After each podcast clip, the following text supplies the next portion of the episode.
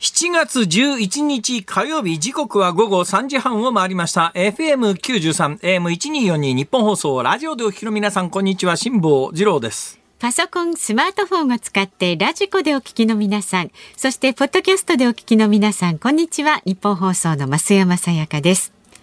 辛坊治郎ズームそこまで言うか。この番組は月曜日から木曜日まで辛坊さんが無邪気な視点で今一番気になる話題を忖度なく語るニュース解説番組です。どうですか？昨日よりマシですか？暑さは。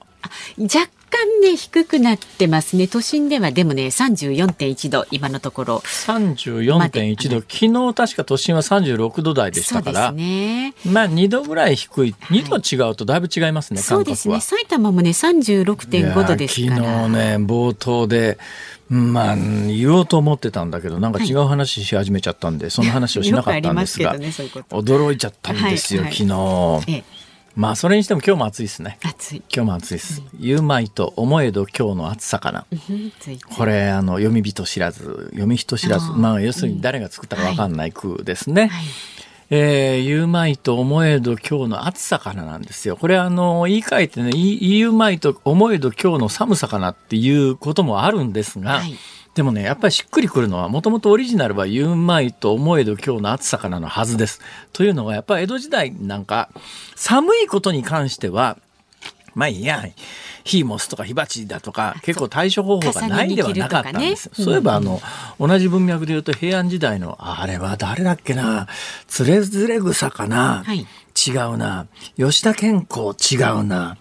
多分清少納言、まあなんかそのあたりですけども、随筆エッセイの中でですね、はい、まあ、平安時代の作者のエッセイっていう言い方どうなんだっていう気もしますが、えー、建物はとに当時とにかく平安時代の人が言ってるのは建物を建てる時には夏のことを考えて建てなさいと、まあ、京都はまあ元から暑いわね。だから今まあ東京とか大阪ヒートヒートアイランドでだいぶ暑いですが京都ってやっぱり盆地で内陸ですから、はいだから夏の暑さって耐え難かったんだと思いますよ。だから平安時代の人はですね、とにかく家建てるんなら、夏のこと考えて建てなさいと。冬の寒い、冬はまあ確かに京都はね、冬も寒いですよ。底冷えしますからね。はいうんうん、底冷えして寒いんだけど、でも寒いのはなんとか対処の方法がある。うん、重ね着するとか火鉢になんかくべるとか。ところが、当時の技術では暑いのはどうにもならないですからね。エアコンないんですもんね。そうなんです。今はエアコンってやつが一応ありますから、はい、まあ、なんとかエアコンつけてしのぐかっていうのはありますけれども、そういうことができなかった時代は、寒いのは重ね着するとか火持つとかなんか方法あるけれど、暑いのはどうしようもないよねと。言いたかないけど、言ったってもう解決しないんだから言うなよ、暑いって。暑いって一回言ったら、あの、100円ずつ取るぞ、みたいな。我々子供の頃はまだエアコンが普及してませんでしたから、とにかく暑いって家庭内で言うと罰金取るみたいな。暑いのはもうどうしようもないんだからもう我慢しろよっていう、そういう時代にやっぱりね、あの、言うまいと思えど今日の暑さからっていうのは、うん、まさにあの一般の人の気持ちを見事に代弁してるよなと。で、なんでこんな話を始めたかというと、はい、昨日猛烈暑かったじゃないですか。えー、猛烈暑くて、初めての経験で驚いたことが一つあったんです何ですか？昨日ね、えこれ日本放送の入り口くぐるときに、もう、あの、5月の連休明け以降、コロナに関して言うと、まあ、いわゆる感染症予防法上の2類相当から5類相当に変えましたから、はい、5類相当に変えたんで、うん、まあ、この局でも入るときに、それまでは義務だったんですよ、体温を測るのが。ね、ね。だから必ずあの、受付の前の温度計のところのセンサーみたいなやつのところに顔をこう映すとですね、えー、ブーとかピーとかピンポンとかですね、えー、なんかあの、基準の体温内ですとか、なんか異常ありませんとか、なんか、機械が喋るわけですよ。うっせえなこら、みたいな。だけど、あの、うっせえなこれを毎日経験しないとこの局には入れてくれなかったんですが、で連休明け以降、平常化というか正常化しまして、だけど、温度計置いてあるんですね。そうですね。で、温度計の時に、温度計の下に、私最近気がついたんですけど、気になる人は測ってくださいっていうような文言が書いてあって、要するに義務ではなくなったんです。だからあ、あそこでいちいち立ち止ま、それまではとにかく連休明けまでは立ち止まって、あそこで体温を測らないと中に入れてくれなかったんですが、はい。うん、今は体温は任意なんで、一応機械が置いてあるだけで任意なんで測らなくても入れてくれるんだけども、習慣というのは恐ろしいもんですね。うんうん、あの前立ち止まって、体温測らないとなんか落ち着かないんです今でも毎回ちゃんと測ってあ測ってません？私割とねさっと来ちゃったりします。あ私も100 100%測りますね。そうですか。100%あそこの足型ついてるところの足型にこう、とにかくミリ単位で 足の型をこう合わすところから始めるんですよ。はいはい、私ああいうのすごい気になるんです。足型通り足をピタッと合わせてですね、ちょっと微妙な角度で足こうか、うん、開かなきゃいけないですか。微妙な角度で足を開いてですね、であの温度計のモニターのところにぐっと顔を突き出してですね、えー、うん、あそこにモニターのところに顔のサイズで線が引いてあるじゃないですか。はい、その線のところにぴったり顔がはまるように。そうなのそう。私ね、ものすごい几帳面なんです、こういうところ。あ、そう？そこで、えー、体温を測ってもらうわけですよ。はいで、通常、冬でも春でも夏でもですね、このところずっと36.1度から36.3度までの間だったんです。ずっと高くても36.3度、はい、低くても36.1度ぐらいで、その間で、もう私のえー、顔の表面温度っていうのは36点ちょっとぐらいなんだろうなってこう思ってたら、昨日、うん。いきなり37度。うん、これは驚きましたね。37度だと、あの機械の基準内なんで、ビートもブートも言わずに、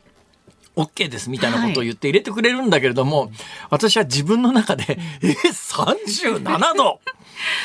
別に体調悪いわけでも、何かあのね、発熱してるわけでもないんですが、はいはいとにかく暑い中を歩いてくるんで、体の表面が温まって、いわゆる私の基準の体温よりも、外気に影響されて体温が上がってたんだと思いますよ。昨日この日本放送の入り口入った時あの温度計に37度って言われた時には。まあでもドキッとしますよね。驚きましたね。え、37度？俺どこ悪いんじゃねえかみたいな。なんか37.5度ぐらいまでは異常なん、それより上がると異常なんで、それより下はクリアだと、クリアにしてくれるみたいですよ。ただね、私ね、最近ね、経験したんですけど、これ大手のマスコミ言わないのは本当に立ち悪いと思うんですが、はいいきなり真面目な話してごめんなさいね、なんですが、私の関係者がですね、え施設の中で転倒して骨折したんですよ。ね、施設の中で転倒して骨折して、それで骨折ですから本人は痛い痛いって言いますよね。でも明らかに骨折してそうなんで、病院に運ばれていったんです。ところがですね、これあの、コロナが5類相当に転換して以降ですよ、うん、つい最近の話なんです。ゴールデンウィーク明けの話なんですよ。えー、ところが入院させてくんないんですよ。治療もしてくんないんですよ。未だになんかなんでかっていうと、はいはいはい、入院前に、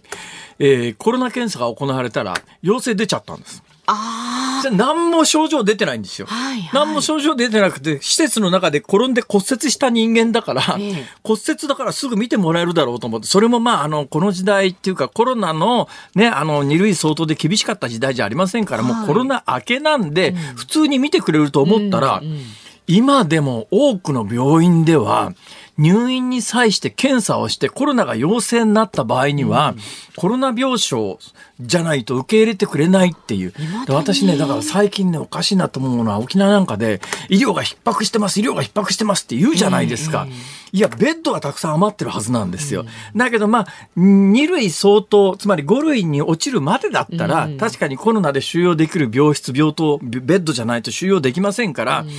えー、そういう状況の中でコロナの感染者が増えると医療逼迫するっていう一つの原因になってましたが、今は検査しないっていうかインフルエンザと同じ扱いだから、いちいちその骨折した時にインフルエンザの検査するかっていうとしないじゃないですか。ところがですですね、ゴールデンウィーク明け、えー、5類相当、感染症予防法上の5類相当のインフルエンザ並みになったというふうに政府は発表してますけど、実際医療現場の運用としてはそうなっていないから、逆にそれで医療逼迫が起きてる現状があるんだけど、これについて一切マスコミは報じないし、政府もなんかあの世論対策もあってですね、いや、世界に比べて随分日本の対策が遅れてるよみたいな批判があったんで、まあ、それに押される形で2類相当から5類相当に、えー、変えました、5類に変えましたって言うんだけども、でも多分それは国民向けのアピールでそういう文言を使ってるだけで、医療機関に対する説明とか指導とかやってないんだと思いますよ。現実に私の身内が、施設で骨折して、何のコロナの症状も出ていないのに、コロナの検査されて、陽性で、骨折の治療してもらえないっておかしくないか？だってコロナって普通の病気扱いになったはずじゃないのか、はい。ね、現実に運用ではそうなっていないと。これやっぱり日本政府がちゃんと、ちゃんと病院、その他医療機関に対して指導を行っていないということの、まあ、少佐であって、私、自らそれを経験してですね、なんかやるべきことをやってないよね、この政権っていう感覚を、ものすごく持ちましたね。いや、不安ですね。個人的体験の中で。話を聞くと、ね、そうなんです。だからね、あの、国民向けのアピールとしては、えー、感染症予防法上の5類相当になりましたよって言うんだけど、実際の現場の運用そうなってないっていうのを身をもって感じまして、何やってんだか、この国はっていう感覚を持ちましたが、いや、今日そんな話をしようと思ったんじゃなくて、とっときのネタがあったんですけど、とっときのネタ行く時間が完全になくなってしまいましたね。ね。じゃあ、とっときのネタのヒントだけ忘れないようにお話ししておきますから、はいはいはい、いいですか？何か今取り出そうとして、はい、カバンが出てきましたね。カバンが出てきましたね。カバンの中から。はいはいはいはい、はい。これね、ええ、これなぜか知らないんですけどお金取られなかったんですが、中を見てください。あ、干し椎茸？はい。えー、これにまつわる話は後日ゆっくりやだ気になる何それ だってもうこんな時間だもの。まあまあまあそうですね。賢明な判断ですね。はい、それね。はい。まあ、じゃあ、まあネタが干し椎茸ですから、そんな命に関わるような話じゃないですから。はい、じゃあちょっとねどこかのタイミングもしくは後日に期待しております。すねはい、覚えておいてください。はい。なんか私が今日はあの自慢げに干し椎茸をカバンの中に突っ込んでいたということを。はい。合言葉干し椎茸でお願いします。えー、ど んな合言葉だよ。いやなんかね。はい。じゃあ株と為替いっちゃっていいですか？あお願いします。はい。今日の東京株式市場日経平均株価6営業日ぶりに反発しました。昨日と比べて13円84銭高い3万2203円57銭で取引を終えました。前日のアメリカ株式相場上昇の流れを引き継いだほか昨日までの5営業日で1500円以上値下がりしたため割安感の出た銘柄が買われました。ただ円高ドル安が進んだことで下落に転じる場面もあったようです。で為替相場現在1ドル140円80銭付近で取引されています昨日のこの時間と比べると1円80銭ほど円高になっていますああ2週間ぐらい前に145円までいったのに、はいはいはい、あっという間にちょっと5円ぐらい戻りましたね。はい、さあ、ズームそこまで言うか。この後は昨日の夕方から今日この時間までのニュースを振り返るズームフラッシュ。そして4時台にズームする話題は、今イスラエル軍が過剰な実力行使を続ける背景とはということで中東研究がご専門の国際政治学者で放送大学名誉教授の高橋和夫さんに伺います。スタジオ生出演です。で5時台はトルコがスウェーデンの NATO 加盟に同意というニュースにズームしていきます。番組では今日もラジオの前のあなたからのご意見をお待ちしています。メールで送ってくださる方は zoom zoom アットマーク 1242.com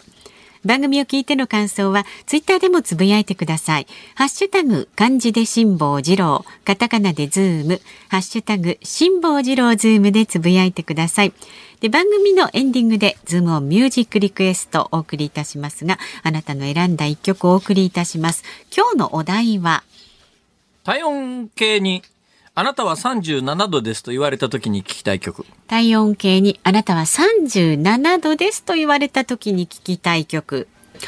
ああ、なんか発想が広がりそうですね。なんか結構、うんうんありますよね。ありそうな熱体温に関わる曲って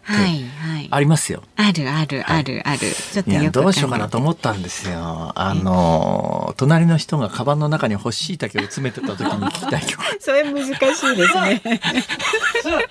じゃあやめます。じゃあじゃあ、はい、体温がね37度にします。はい、と言われた時に聞きたい曲、選曲の理由も書いて、ズームあのビジネスバッグに干し椎茸詰めてる人、うん、そういないでしょ。なかなかちょっと怪しいですよね。突然袋のままですしね、大きいの。はい、いやー、椎茸は素晴らしいですよ。いや素晴らしいと思います。椎茸は知ってますか？これはまああの主婦の間では常識ですが、まあ主婦じゃなくたって常識なんですが、椎茸の栄養価は、うん、えー、乾燥椎茸、干し椎茸の方が生椎茸より高いという、ね、って言いますよね。はい、凝縮されるからなんですかね。なんかなんかが変換するビタミン D、D なんかビタミンがなんかなんかあの一遍太陽にかざして干すことによって変化するんだ。はい、なんか変化するみたいなことを聞いたことがありますが、なるほど。はい、えー、適当なこと言ってます。はい。気にしないでください。お題の方は体温が37度と、ね、私の言ってることの大体7割ぐらいは嘘ですから。そんなに嘘だったんですか？まあじゃあ一応あのご自分でご確認をしてねラジオ聞きながらチェックしてください。本当のところにね真実が隠れているんですよ。そういうことですよ。3割を聞き逃さないように今日もねお楽しみになってください。メールはズームアットマーク一二四二ドットコムでお待ちしております。ではこの後はズームフラッシュをお送りします。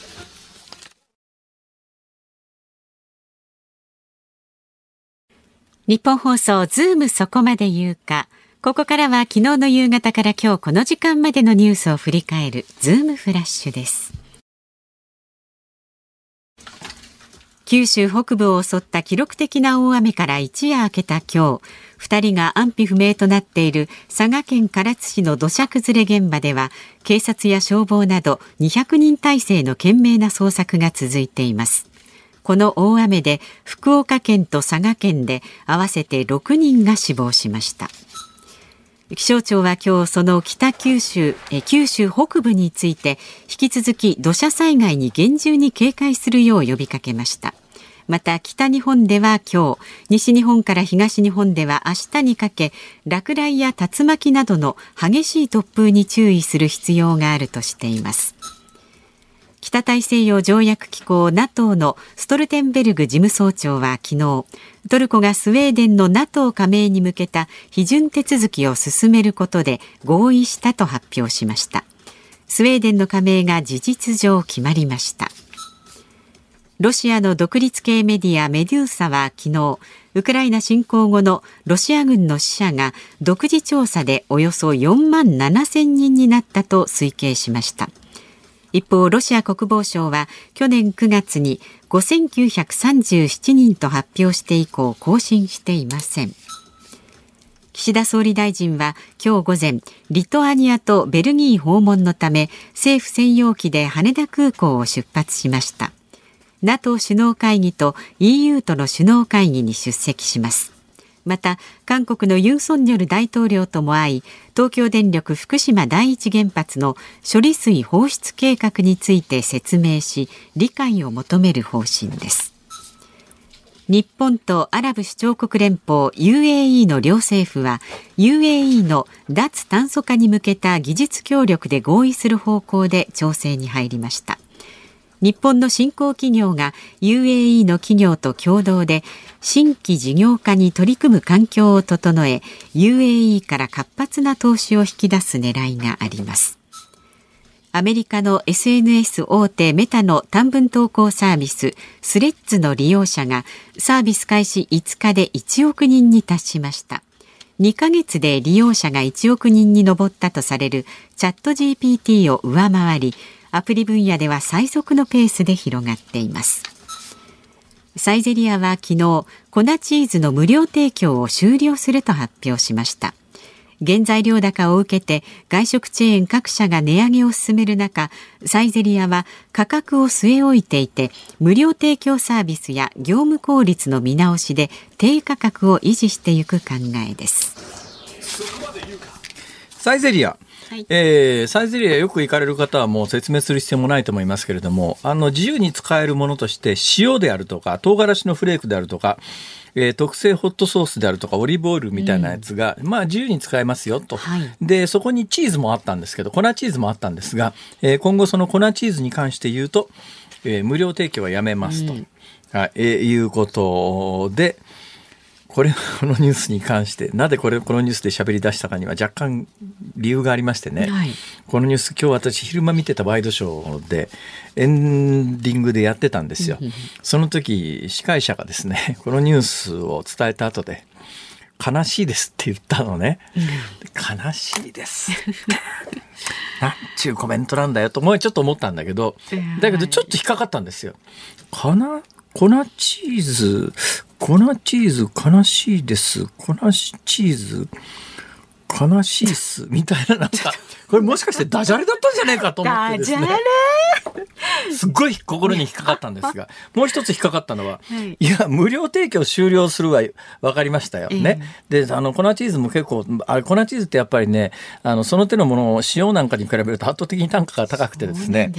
で、ね、これ、あの、いくらでサイゼリアが粉チーズを仕入れてるかなんか分かりませんけれども、市販のチーズと比べるとですね、はい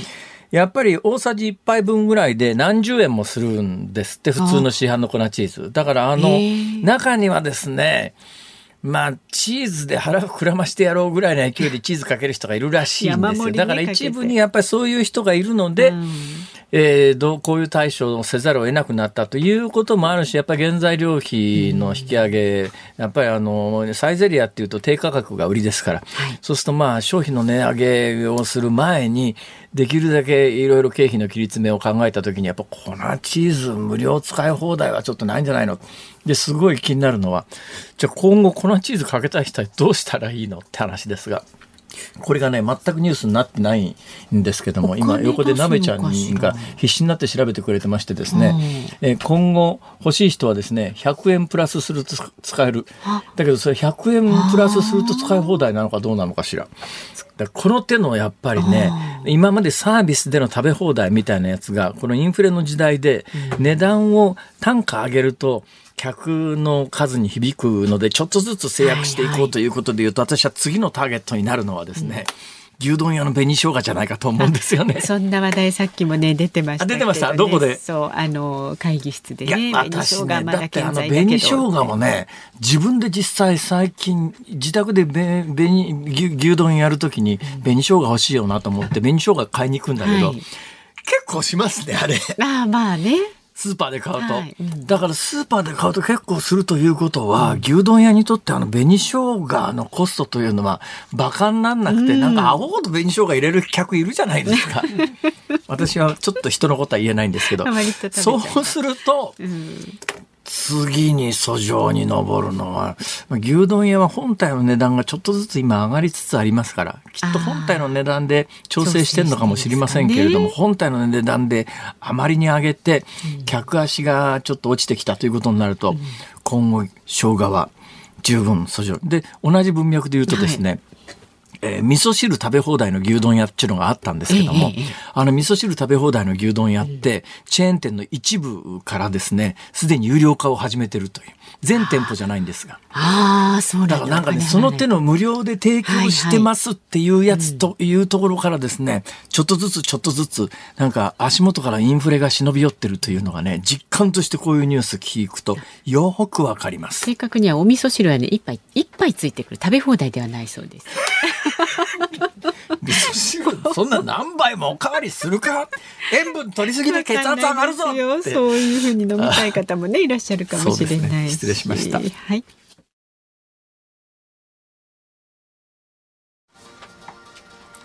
7月11日火曜日時刻は午後4時3分を回っています。東京有楽町日本放送第三スタジオから辛坊治郎と。増山さやかでお送りしています。ズームそこまで言うかご意見ご紹介いたします、はい、皆さんありがとうございます。ありがとうございます。大阪府のカムちゃんさん。へいへい辛坊治郎さん牛丼屋さんの紅生姜も大好きですがステーキ屋さんのサラダバーもそしてそのサラダバーのクルトンもなくなってほしくないです。あれ本当大好きなので。えー、クルトン好き？珍しいですね、えー、クルトンってあの美味しいですよ。パンの小さいみたいなやつですか？あのキューブ状になってちっちゃく。あれがあるかないかねスープとかサラダ。ええ。ー、あれはねそうですか？そうそう。あれ大体あれだけ単独でスーパーで売ってたりするんですかね？あるあるある。ありますか、うん、買ったことないですね。人生でクルトンって買ったことないですね。あそうですか。ありますか？ある。え、クルトン買ったことあるんですか？ほら、スタジオみんな。家のサラダにクルトン入れるんですか？なんか受けますね、時々。は そういう文化はないですね。確かにね、あのサラダ食べ放題も。でもね、あのサラダ食べ放題は。あのかなり覚悟してると思いますよ。だから生姜とか粉チーズみたいに、はい、それはちょっとかけすぎだろうとか食べすぎだろうとかっていうのは、まあ、想定外かもしれませんが、えー、あのサラダの食べ放題は基本食べ放題なんだから、うん、きっと何杯もこの客は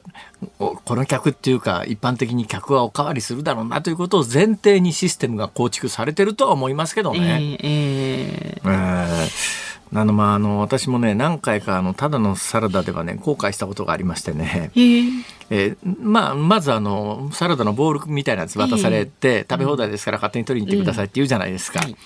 はい。あれ食べ過ぎてですね メインが来る頃にはお腹がサラダでいっぱいになっていて。食べ過ぎるからですよ。本番のハンバーグ入らないみたいなことがでもね気持ちはわかります。ついついねいろんな種類あるから全部食べようって思っちゃったりねす。るんです。ゼリーがねデザートにあることが多分ね単価が安いんでしょうね。なんか緑色とかオレンジ色のゼリーみたいなやつ、はいはいはい、私ねこれ好きなんです。結構。でご飯前にあの緑のゼリー山ほど食べてですねえメインあ鳥鳥のなんかの鉄板みたいなやつ食べはい、食べられなくなっちゃうみたいなことが。それはちゃんと賢くね。人生の中では何回かありましたね。えー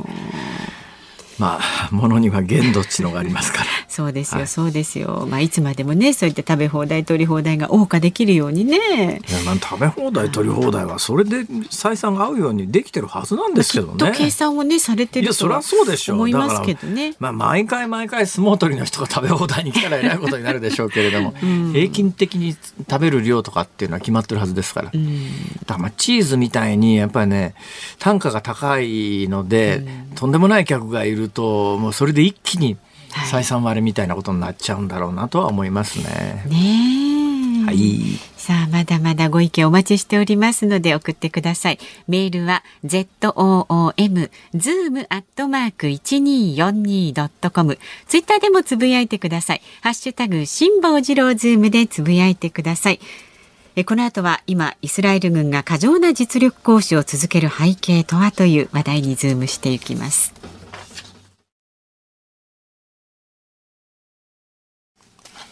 日本放送ズームそこまで言うか。この時間取り上げる話題はこちらです。今イスラエル軍が過剰な実力行使を続ける背景とは。国連のグテレス事務総長は6日イスラエル軍によるパレスチナ武装勢力への軍事作戦を過剰な実力行使と批判。イスラエルに国際法の遵守と自制を要請しました。占領地ヨルダン川西岸のジェニン難民キャンプへの空爆と地上部隊の投入を近年で最悪の暴力行為だと非難し空爆について治安維持の取り締まり行為とは言えないと指摘しています。今日はこの問題につきまして中東研究がご専門で国際政治学者で放送大学名誉教授の高橋和夫さんに伺います。どうぞよろしくお願いいたします。高橋さんようこそお忙しい中ありがとうございます。どうぞお手柔らかにお願いします、えー、いやいやこちらこそなんですけれどもあのいらっしゃった時にお土産をいただきましてですね、えー、先端技術安全保障研究会研究所か。先端技術安全保障研究所というところが出しているロシアウクライナ戦争の周辺というこれ新刊ですか？そうですね。4月の8日に出したんでまだ。なんすか？この先端技術安全保障研究所って？うんあの国際政治を研究するんで、今、サイバーとか、ドローンとか、そういう新しい技術がとっても重要になってて、まあ、中東で実際にそれが使われてるわけですよね。それがウク先端技術とついてるわけだ。えー、それがまあ今、ウクライナの戦争でまた転用されてますよね。はいはい、だから、まあ、あの、これまでやってきた伝統的な国際政治もいいんだけど、ええ、そういう技術的な側面にこう注目して勉強していきたいなという、そういう研究所を立ち上げたわけです。まあ、高橋さんは、しかしそんな中でも特に、えー、イラン問題の専門家ですよね。はい。もともとだからイランってペルシャ。これがまあ何回もこの番組でも申し上げてますけれども、なんか中東アラブっていうイメージですけども、中東アラブと一括りにすると、イランは入らないんですよ。イランはアラブじゃないんですね、これが。あそこはペルシャなんですね。だから、あの、同じような、あの、メメズののたくったような字って言うと怒られちゃいますけど、メメズののたくったような文字あるじゃないですか。アラブの文字。あれ、あの、ペルシャでも、ペルシャ語でも使うんですが、ペルシャ語とアラビア語は全く言語として違うんですよ。だけど、使う文字は同じなんですね、あれ。そうですね。ですから、日本語と中国語で違うんですと同じ漢字を使うというのとよく似てますかね。だから、そのぐらい、だから、アラブっていうと、アラブっていうとそうですね、イラン以外は、その、それ以外の周りはみんなアラブの国ですよね。はい、えー、だけど、イランだけはペルシャっていう別の文化っていうか、な、文化、何が？まあ、彼ら的には文明ですよね。だから、イラン、まあ、ペルシャ6000年の文明という言葉が彼ら大好きですよね。中国の方が中国4000年の歴史とか5000年の歴史とか言いますけど、ペルシャペルシャの人は6000年って言うんですか？ペルシャ人は絶対負けたくないんですよ。いや、だから、あの、イランとイラクってあるじゃないですか。はい、イラクっていうと、これはアラブアラブですね。そうですね。だからまあ、サウジアラビアは突然、当然アラブだし、あの辺の、例えばまあ、UAE だの、なんだのっていうのはみんなアラビア語を使いますから、アラブなんですが、イランだけは、違うんですね。これペルシャっていう別の文明で、で、ペルシャ語の、で、もともと高橋さんはペルシャ語の専門家えペルシャ語を勉強してて、それからアラビア語を勉強して、どっちもものにならなかったという非常に珍しい研究者なんです。いやいやいやいやいや。普通の人は一つしかやらなくて上手になるんですけど。あの、だけど、メメズがのたくったような字ってあれ読めるんですか？あれ右から左に書くんですか？そうですね。あのー難しそうに見えるけどそんなに難しくないというのが我々専門家が食っていける理由ですね。あれは何ですか？あの全く基本的なことが分かってないんですけどあのアラビア文字っていうのはアルファベットみたいな表音文字なんですか？表意文字なんですか？表音文字ですね。ですから、まあ、あの、続けて書くんで、慣れないと読みにくいんですけど、慣れちゃうと割と読みやすい。いや、例えばアルファアルファベットって、英語だと26だと、スペイン語だと27とかってじゃない、はい、ぐらいの数じゃないですか。はい、あの、ペルシャ語だだとか、あの、アラビア語で使うところの、あの、ああの文字なんて言うんですかね。ああ まあ、アルファベって言うんですけど。アルファベ だだだからそもそもアルファもともとアルファベットって、語源的にはアラビア語ですか？語源的にはフェニキア人が作ったんですよね。フェニキア人だですから、あの、カルタ語とか作った人たちですよね。はいはいはい、はい、うん、だからあの人たちが、あの、アラビア、あの、アルファベットというのを作ったんですよ。ああ、で、アルファベットのは何文字あるんですか？あの30いくつあって、ええ、あのペルシャ語とアラビア語だと不思議な話なんですけど、はい、アラビア語には P の音がないんですよね。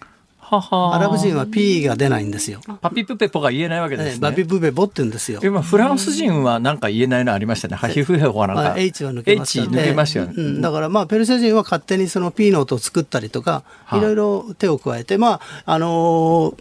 パキスタンに行くとウルド語もちょっと違いますけどアラビア文字使いますから、ええ、ない文字は発明して作ったということまあだ日本だってあの漢字ね峠なんて漢字日本人が作った漢字でしょう。山辺に上下ですか、はい、そうですね、ね、だから、はい、あのそれはそれでとってもなんかそういう面ではこう日本と中国が違うけれど似てるというのが分かってるとなんとなく想像がつきやすいかなとは思うんですけどね。でも日本語と中国語は言語として全く違うから、うん、それどっちか学んだからといって別の言語ができるわけじゃないですよね。そういうことですね。ねだだからあの日本語でもう何でもこうあの外国語を入れて何とかするってくっつけるじゃないですか、グーグルする、グーグルとかね、はいはい、あのペルシャ語もそうで、まあ、なんか難しいアラビア語の単語とか、まあ、英語とかみんな入れちゃって、ペルシャ語で何とかするという単語があるんですよ、それをくっつけてピタって、だんだんどんどん語彙が増えていくなるほどね。さて、そのイラン、ペルシャの大国であるところのイランという国が、うん、まあ、いや、アメリカと敵対関係にずっと長年あって、ですね、はい。はい、それでイランが核兵器を持とうとしてるんじゃないのかと、うん、それでこれに関してやっぱり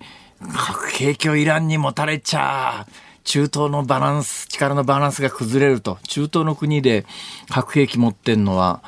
まあ、イスラエルを中東と言っていいのかどうなのか、中東ですか、やっぱ地理的には。まあ、地理的には中東中東ですね、まあ、心理的には多分そうじゃないかもしれないまあ、だからアラビア語圏でもなし、ペルシャ語圏でもない、えー、中東の、まあ、西って言っていいのか、地中海の一番東って言ったらいいのか分かんないですけど、うんうん、だからパレスチナっていう場所なんですかね、あそこは。そうですね。だからそこにイスラエルっていう国がありますが、そのイスラエルという国は、核実験はしてないんだけれども、核兵器持ってるっていうのは世界の常識で、うん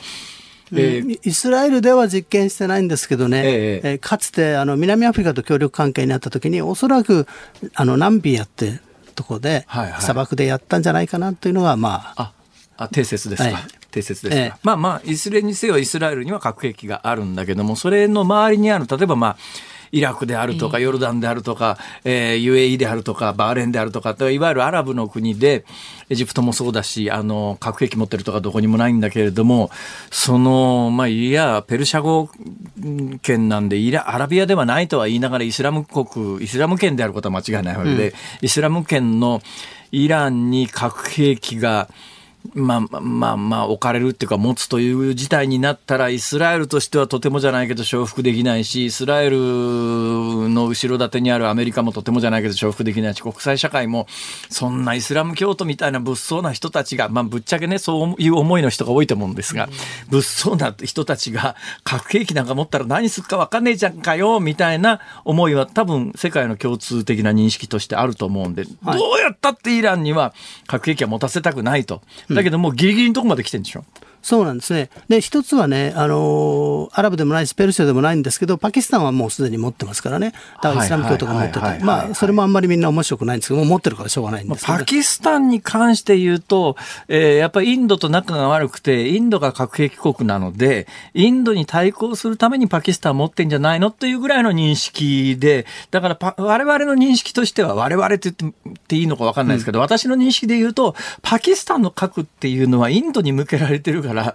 あ、それ以外の地域にはあんまり関係ないんじゃないのっていうような認識なんですけど、それ間違ってるんですかね？あの基本的にはまあインドが持ってからパキスタンも持ったんですただパキスタンの場合は、その核の技術をこう勝手に輸出しちゃってね。北朝鮮の核兵器はどうもパキスタン発っていう説がありますよね。そうなんですね。ですから北朝鮮、そしてパキスタン、どっちも経済状況悪いでしょ？はい、だからお金に困って、こう、核技術、あるいはミサイル技術をこう、売っちゃうんじゃないかっていうのが、まあ、まあ、懸念の一つですね。どうなんですか？パキスタンと、えー、イランって、まあ、いやあ間にアフガニスタンが入ってる中太ってまあややくっついてる感じじゃないですか、はいはい、だからパキスタンの核技術がイランに移転されてもまあそんな不思議はないよなと思うんですけどそんなもんでもないんですか、ええ、あのパキスタンとイランは、まあ、幸いかどうか仲が悪いんです、仲悪いんですか、はい、でで、まあ、お互いあの牽制し合ってますから、ええ、あのパキスタンの技術がイランに流れるという心配はとりあえずはまあない感じですけどね。ということは、イランが核兵器を持つためには独自で開発するしかないということですね。今のところはまあそういう感じですね。どのぐらいのところまで来てるんですか、イランの核兵器、えー、イランの、まあもちろんイランは核兵器を作るつもりはないと言ってるんですけどね、ただ、あの核兵器を作るために必要な濃縮、ウランを濃縮する。はいはいはい、はい、で、それを9割まで高めると核兵器の材料なんですけど、イランは6割 ,6 割まで来てるんですね。まあでも、核技術的に言うと6割までの濃縮ウランって、もうあの核兵器級のウランまで濃縮するあともう一歩っていう 直近っていう感じですよね。ええ、もうダッシュすればすぐという感じで、まあ、手を伸ばせば届くかなっていうんで、ええ、まあ、あの業界用語はあの敷居ってありますよね、あの家の敷居。はいはい、スレッシュホールド。はい、スレッシュホールドですね。だから、まあ、あの核兵器の敷居国家というような言い方をするんですけど、まあ、イランは敷居の上に立ってるという状況ですね。あそれで、今まで中東の国が核兵器を開発しようとすると、イスラエルが空爆かけたりですよ。はいそれから、まあ、イランに関しても、あの、ウランの濃縮装置の遠心分離機のコンピューターを操作してですね、濃縮を潰したりとかっていろいろこう、あの手この手で潰しにかけてますよね。はい、今回はそういう手は使えないんですか？えあのもちろんこれまでね、イランの科学者が何人も暗殺されてますし。誰が暗殺してるんですか？うん、あの、発表してる人はいないんですけど、みんなイスラエルの方を見てますよね。ああのイスラエルにはモサドという強力なあの暗殺部隊を持つスパイ組織がありますよね。うん、であのもちろんあの辛坊さんおっしゃったようにあのサイバー攻撃であの遠心分離機を壊したりとかいろんなことをやってきたんですけど、えー、あのイランというのはやっぱ人口も多いし何人か殺したから止まるというようなもんじゃないんですよね、はあ、科学者もたくさんいるからどんどんどんどん濃縮を進めてきているということでえー、でこれまでは例えばあのイスラエルはイラクの原発をというか原子炉を破壊しましたし、はい、シリアの原子炉も爆撃して破壊したんですね。えー、でイランはどうかっていうの一つはね遠すぎるんですよ。イスラエルから重い爆弾を積んで、ええ、イランまで飛んでいって爆弾を落としたら帰れないんですよ。はあ。だから途中でどっかに基地を借りて。いや、途中はイスラエルの敵ばっかりだから、そんな基地借りられるとこなんかないじゃないですか。そうなんです。それか空中給油機ですよね。あの要するにガソリンスタンドを空を飛んでる凶器を飛ばして空輸出と、まあ、イスラエルはその技術は持ってるんですけど、はい、でもそれも同じことで、あの大きな飛行機を誰がね、自分の上空を飛ばしてあげるかと。敵対する国の上空で空中給油なんかやってたら、下からミサイルで攻撃されたら一発ですもんね、それ。そうなんですね。だから技術的には可能ですけど、えー、まあ、あの、ちょっとやりたくはないよねって。パイロットも爆弾を落として疲れてますし、はい、で、イラン側の対空砲火でね、あの、飛行機が、あの、損傷でもしてたら、やっぱり技術的に大変難しくなるということなんですね。だから、もう簡単ならとっくにやってるんですよ。だから難しいからこれまで起こってないということですね。えー、となると、もうあのイランが核兵器保有国になるのは秒読みって感じですか？いやあのあの、少なくともイラン、イスラエルもアメリカの諜報機関もイランが核兵器開発にダッシュしている証拠はないと。いうんで、だからイランはいつでもできるぞという状況までは来てるんですけど、それ、えー、それ、それから先どうするかっていうのがみんなが見てるところで。どうなりそうなんですか、えっ、と、一つはもう、そこまで来れば十分にみんなが怯えて、イランを尊敬してくるからそれでいいと。で、これこれをてこに、まあ、あの、経済制裁の撤廃などの、あの、交渉をしたいということが、今のところ見えてる、あの、イラン側の、あの、思惑ですね。えー、で、アメリカ側も爆撃するわけにもいかないし、だってもう来年大統領選挙ですよね、十何ヶ月後。だから新たな戦争は始められないしというんで、まあ、イランにウラン濃縮度6割以上はいかないというのを約束させて、その代わり、まあ、アメリカが封鎖しているイランの資産を一部解除しようというような交渉を、まあ、こそこそとやってるという、まあ、そのイランってあのペルシャでアラブとは違う、そのもっと大きな理由、もっと大きな違い、もっと大きいかどうかはともかくとして、あの同じイスラム教なんだけれども、サウジアラビアなんかはスンニ派という、うん。はい、でもう一つ大きなまあ、宗派であるところのシーア派というところが、まあ、イランはシーア派の大国、だからイランがシーア派の大国でサウジアラビアがスンニ派の大国。でここはまあゆや宗教的な背景もあって、まあ、近年特にあんまり仲が良くなかったんだけど、中国が間に入って、えー、まあゆやあれを国交回復ですか？えー、国交回復の起きてんですか、ここで。ここで、要するにサウジが思ったことは、えー、もうイランの核開発は止めようがないということでしょ？はい、それから、イランに辛く当たって、もしイランに攻撃されてもアメリカを守ってくれないということですよね。はあ、で、2019年にサウジアラビアの油田地帯が攻撃される事件がありました。はいはい、でイランは、ね、イランは俺がやったではないって言ってるんですけど。ドローン攻撃みたいなやつ、ね、そうですね、はい、みんなイランがやったと思ってて、ええ、で当然イランがやったんですか、はい。まあ、イランがやったとみんな思ってて。で当然サウジが期待してたのはアメリカがイランに仕返ししてくれると思ってたら、あのトラ当時トランプさんですよね、はい、もう超サウジの大統領で、ええ、おい、頑張れよ、お前がやるんだったら応援しないこともないよとか、後ろから応援してくれるということを力強く言うんで、サウジは、え、今まで毎年何兆円もね、武器を買って、ええ、要するにあれ、あの、ね、あの暗黒社会のみかじめ料ですよね、でいざとなったら親分向こう向いちゃったっていうんでサウジはあこれは無駄金だったなということでイランと喧嘩してイランに叩かれたらアメリカ守ってくれないんだということになったら喧嘩するわけいかないなと仲良くした方がいいというんでいやいやながらまあイランと交渉して、で、まあずっと交渉はしてたんですけど、中国がこう入ってきて、いい格好したいって言うんで、じゃあお前が仲介したことにしていいよというんで、なるほど中国に花を持たせて、アメリカに嫌味を言ったという形になるわけですよね。で今日の実はまあ本論の話をする時間がもうあんまなくなっちゃったんですが、はい、先ほど増山さんが伝えてくれた部分でいうと最近ちょっとイスラエル軍って、はい、あのイスラエルってえー、一応その国際的にはですね、イスラエルのちょっと東ウエストバンクっていう、はい、あのヨルダン川西岸地域っていうのところと、それから南の方のガザ地区っていうこの2箇所は、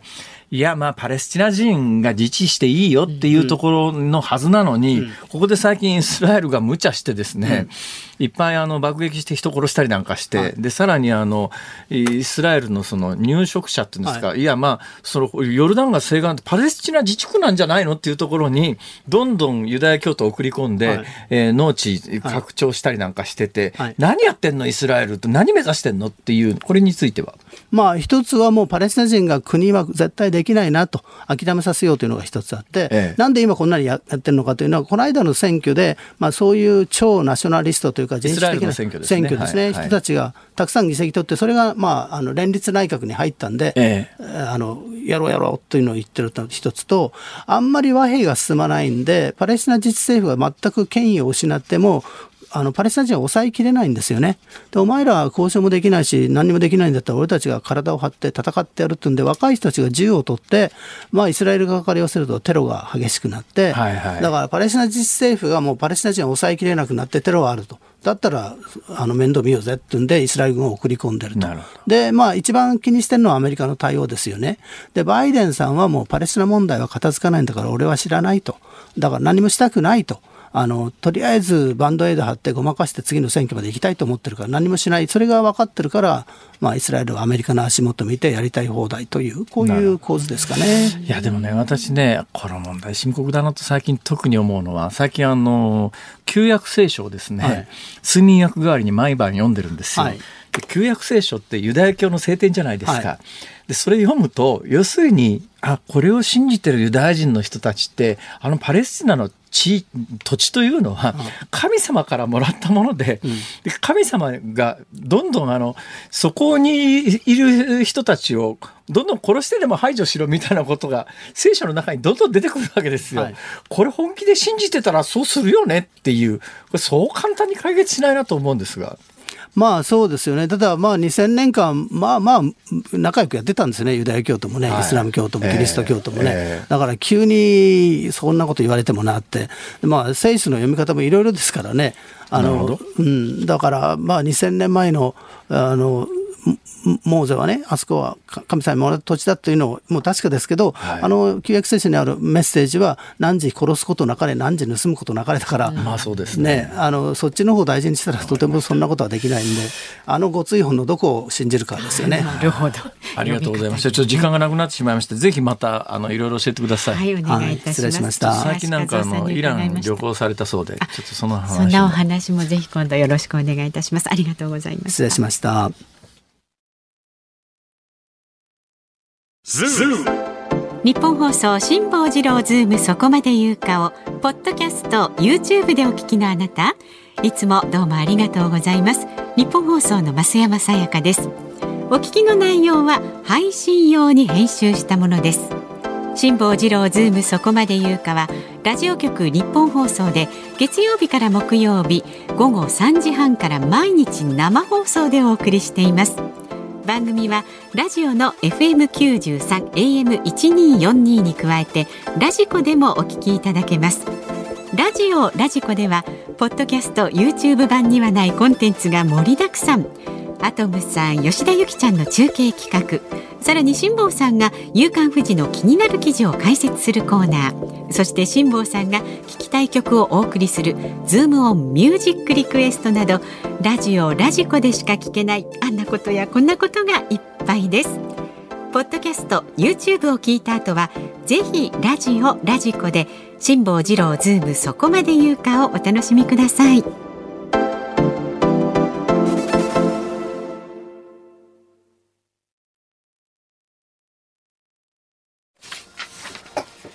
7月11日火曜日時刻は午後5時を回りました。こんにちは辛坊治郎です。こんにちは日本放送の増山さやかです。ズームそこまで言うか。この時間はズームオンミュージックリクエストに寄せられたメールご紹介してまいります、はい、ありがとうございます。ありがとうございます。今日のお題は体温計にあなたは37度ですと言われた時に聞きたい曲。今日昨日かの辛坊さんの体験談からですね、はい上尾市の44歳のラジオネーム小日正さんは体温計にあなたは37度と言われた時に聞きたい曲は小林明さんの熱き心にです。ね。うんまさにぴったりですね。気温を吹き飛ばすような熱き心でと。ありがとうございます。それから千葉県市原市64歳のラジオネーム天然よっこママさんは今日のズモンリクエスト、ズモンミュージックリクエストのお題、体温が37度だった時に聞きたい曲、体温37度、すなわち微熱なので、郷ひろみさんの昔懐かしい曲、二十歳の微熱をお願いします。二十歳の微熱ね。足立区のシェルドンさん44歳男性は仕事しながら拝聴しています。ありがとうございます。ありがとうございます。体温が37度だった時に聞きたい曲はリサのホムラ、ね、これってあれです。鬼滅の曲ですそうですそうですね。心を燃やして生放送頑張ってくださいと。鬼滅ってまだやってるんですよね。あのっていうか私ねあの連載を最後まで読んじゃったんですよ。連載最後まであの、まあ、漫画でコミックで読んじゃったんで、うん、ストーリー全部分かっちゃってるもんですからその後あのテレビシリーズだの、はいはい、映画だの言われてももう結果知ってるしなみたいな。あファンの方はもうそれはそれなんですよ。そうですか、ね、それで言うとね、うん、進撃の巨人」は最後まで読んでないんですよ。うん、あるんですけどね机の上にコミックの最終巻はあるんだけど、読んでないんで。うんあれがあの中途半端にアニメがですねファイナルシーズンファイナルシーズンって言ったっきり終わらないんですよ。はいはい、多分あと3話で終わると思うんですけど、そのあと3話がないんだわ。あら。これ死んじゃう前に終わってくんないとですねすげえ心残りであれってどうやって終わったんだっていう。ね辛坊さんの残りの寿命をちゃんと守ってねあの終わっていただけるといいですけど、ね。てこと言うんですか。えっと港区の52歳の女性昔々のレースクイーンさん。あクレイジーケンバンドで37度。そんな曲あるんですか？あるみたいですよ。すごい。えー、すごいですね。ねはい。それから62歳市川市にお住まいの野菜肉さんはスピッツで空も飛べるはず。平熱が36.5度ぐらいの私にとって37度は微熱かなということであ確かにね「幼い微熱を」から始まる素敵な曲をリクエストします。空も飛べるはずは、うん、まあ名曲ですね。そうですね、はい、熊谷市埼玉県ぬめさんであ違うメヌさんだ59歳の方。石野真子さんで狼なんか怖くないリクエストします1億5000万キロの彼方からお日様に照らされて熱が37度ありますと言われたら熱が出るわと誰かが言ってたわヒットソングの言葉だったかしらっていう歌詞があ、そうなんですか。あったかも。あったかも。うん、あったかも。あったかも。確かに、はい。ありがとうございます。えー、神奈川県横浜市のまこじゃんさん、54歳男性は。へへあまりの気温の高さに辛坊さんも顔がほてっていたんですね。顔がほてる、ホテル、ホテルということで、島津豊さんのホテルはいかがでしょう？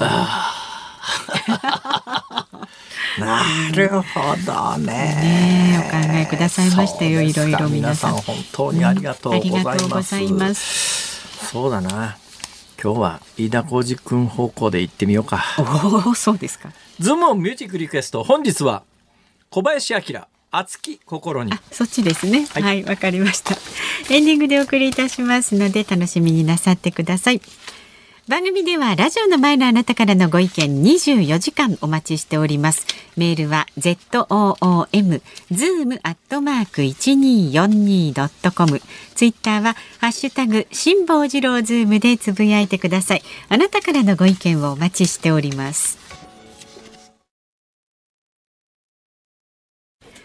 日本放送辛坊治郎ズームそこまで言うか。今日最後に取り上げるのはこちらです。トルコがスウェーデンの NATO 加盟に同意。先ほどのニュースでもお伝えしましたが北大西洋条約機構 NATO のストルテンベルグ事務総長は昨日トルコがスウェーデンの NATO 加盟を支持することに同意したと明らかにしました。今日から開かれる NATO 首脳会議を前に大きな進展が生まれロシアに対する防衛力が一層強化されます。さてどこから説明したらいいですかね？NATO に関しては説明しなくても大丈夫ですか？まあ、この番組の中で時々辛坊さんが、まあ、NATO ね、はい、えー、ノースアトランティックなんだ？ Treaty Organization か北大西洋条約機構基本的にあの第二次大戦っていうのが1945年に終わりますよね。はい、で1945年の第二次大戦の間中はまあ、あの、中身はともかくとして表面上は、えー、いわゆるその枢軸国という日本、ドイツなどと、えー、戦争するために、あの、アメリカ、ヨーロッパ、えー、ソ連は手を組んでいたわけでありますけれども、はい、やっぱり第二次大戦が終わってですね、えー、ソ連を中心とする共産主義国家とアメリカを中心とする、まあ、資本主義っていうか民主主義国家との間の対立がもう明らかになってきて、えー、それはやっぱりソ連共産主義の、えー、脅威に備えるためにはということで、まあ、あのヨーロッパの国々とアメリカとカナダですね。だからその大西洋って日本はあの太平洋に面してますけど、はい、大西洋に面した東側が大西洋を真ん中に考えると東側がヨーロッパで西側がアメリカ、カナダなんで、はい、この北大西洋、大西洋の北側の、えー、周辺国で軍事同盟を作りましょうと、はい、軍事同盟です。だからまあ日米安保条約のヨーロッパ版みたいなもんですが、うんうん、えー、だからあのソ連の、えー、共産主義国の脅威に、まあ、みんなで協力して対応しましょうと。はい、で、えー、トルコは最初の時の加盟国なんですよ。うんここが非常にややこしくてですね、トルコってまあ今のエルドアン大統領の強権体質っていうところからすると、ちょっとヨーロッパの民主主義という国のクオリティから言うと、うん、どうなんだろう。だからトルコはですね、EU、ヨーロッパ連合の中に入れてもらえてないんですね。トルコは、いや、ヨーロッパ連合に入りたいって言ってるわけですけども、ヨーロッパの人からすると、ちょっとね、まあ、トルコ人ってやっぱりヨーロッパの中で差別されてるところも若干私なんかあのヨーロッパ旅行するとあトルコの人差別されてるよなっていう感じを受ける時があるんで、トルコの人たちもよく分かってるわけですよ。で、トルコの西側にイスタンブールっていう歴史的な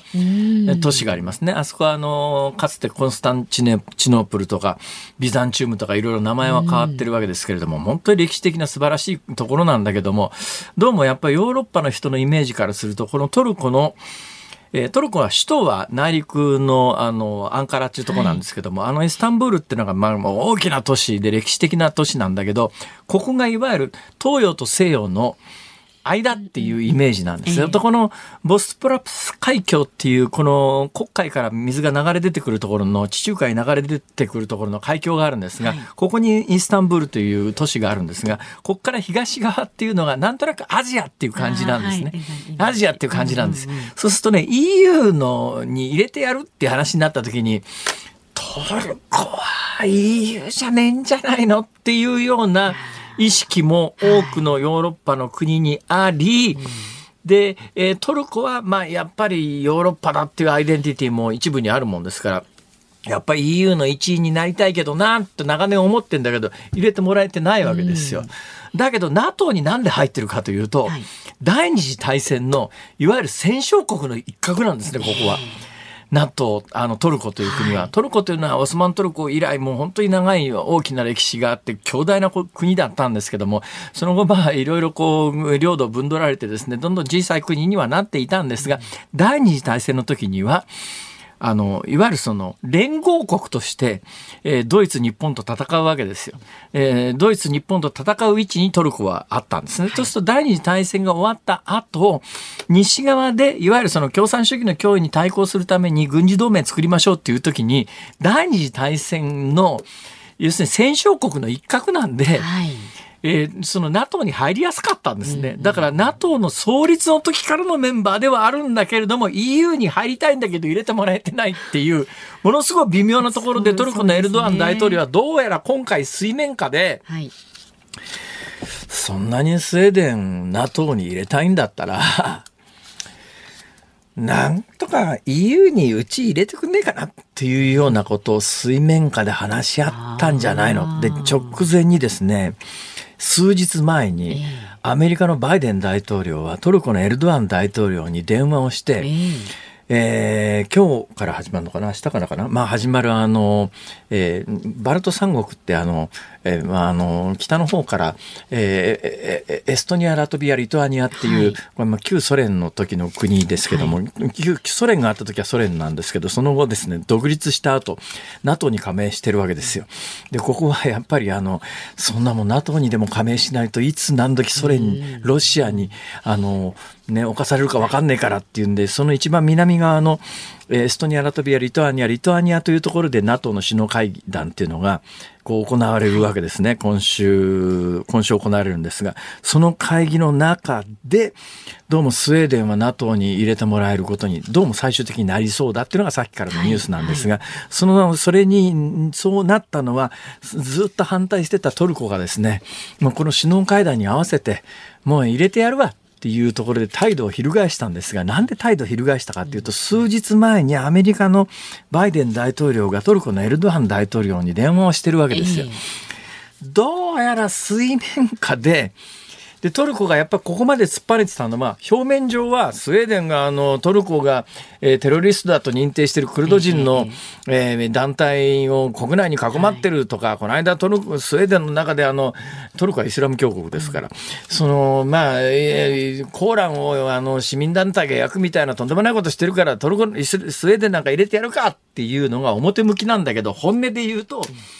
最終的にスウェーデンが NATO に入ることはもう認めざるを得ないだろう。だけど、できるだけ高く売りたいと。いうところで抵抗してきて、で、ここへ来て妥協したというのは水面下で何かあったはずだと。当然、世界は思っているのでございます。はいはい、ということで結論としてはトルコがスウェーデンの NATO 加盟に同意したということなんですがどうやらその加盟したという加盟するということに同意するに至ってはトルコはやっぱり水面下でかなりの何かのやっぱり利益を得たんではないのかというのが国際社会の読みであると。というような状況の中で NATO ってさっきから言ってるように北大西洋条約機構じゃないですか。ところがここのその首脳、ね、エストニア、ラトビア、リトアニアのリトアニアで開かれている首脳会談に、岸田総理が出るために今日わざわざ行ってるわけですよ。まあはい関係ねえじゃん、日本はっていう話なんだけど、ね、今回の首脳会談に呼ばれてるのは日本だけじゃなくて、韓国、オーストラリア、ニュージーランド、この辺りも呼ばれてるわけですよ。招待国ということで。アメリカが基本的にやっぱりこの、えー、中国非常に気の臭い、気な臭いことになってるから、東アジアの日本とか、大西洋関係ねえじゃんっていう、オーストラリアとか日本とか、うん、えー、韓国もこの NATO の枠組みに入れて、やっぱり中国に対しての牽制力を働かせたいっていう思惑が、本当に鮮明に見える今回の NATO 首脳会談。まあそこに岸田さんのこの子行くかって話なんですが、まあもう行っちゃってますからね。ねそうですね。出発してます、ねはい、というのが今起きていることです。はい、以上ズームオンでした。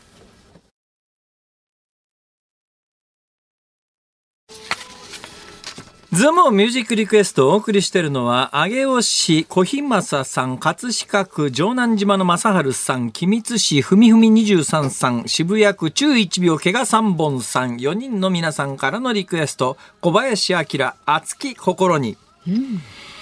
なんかね、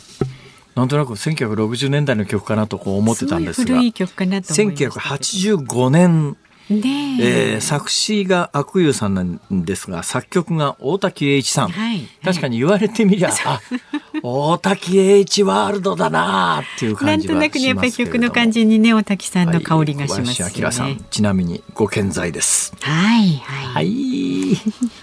いい歌ですこの後の日本放送はショーアップナイターをお送りします。東京ドームで行われます巨人対広島戦。解説、江本武則さん、実況、山田徹アナウンサーでお送りします。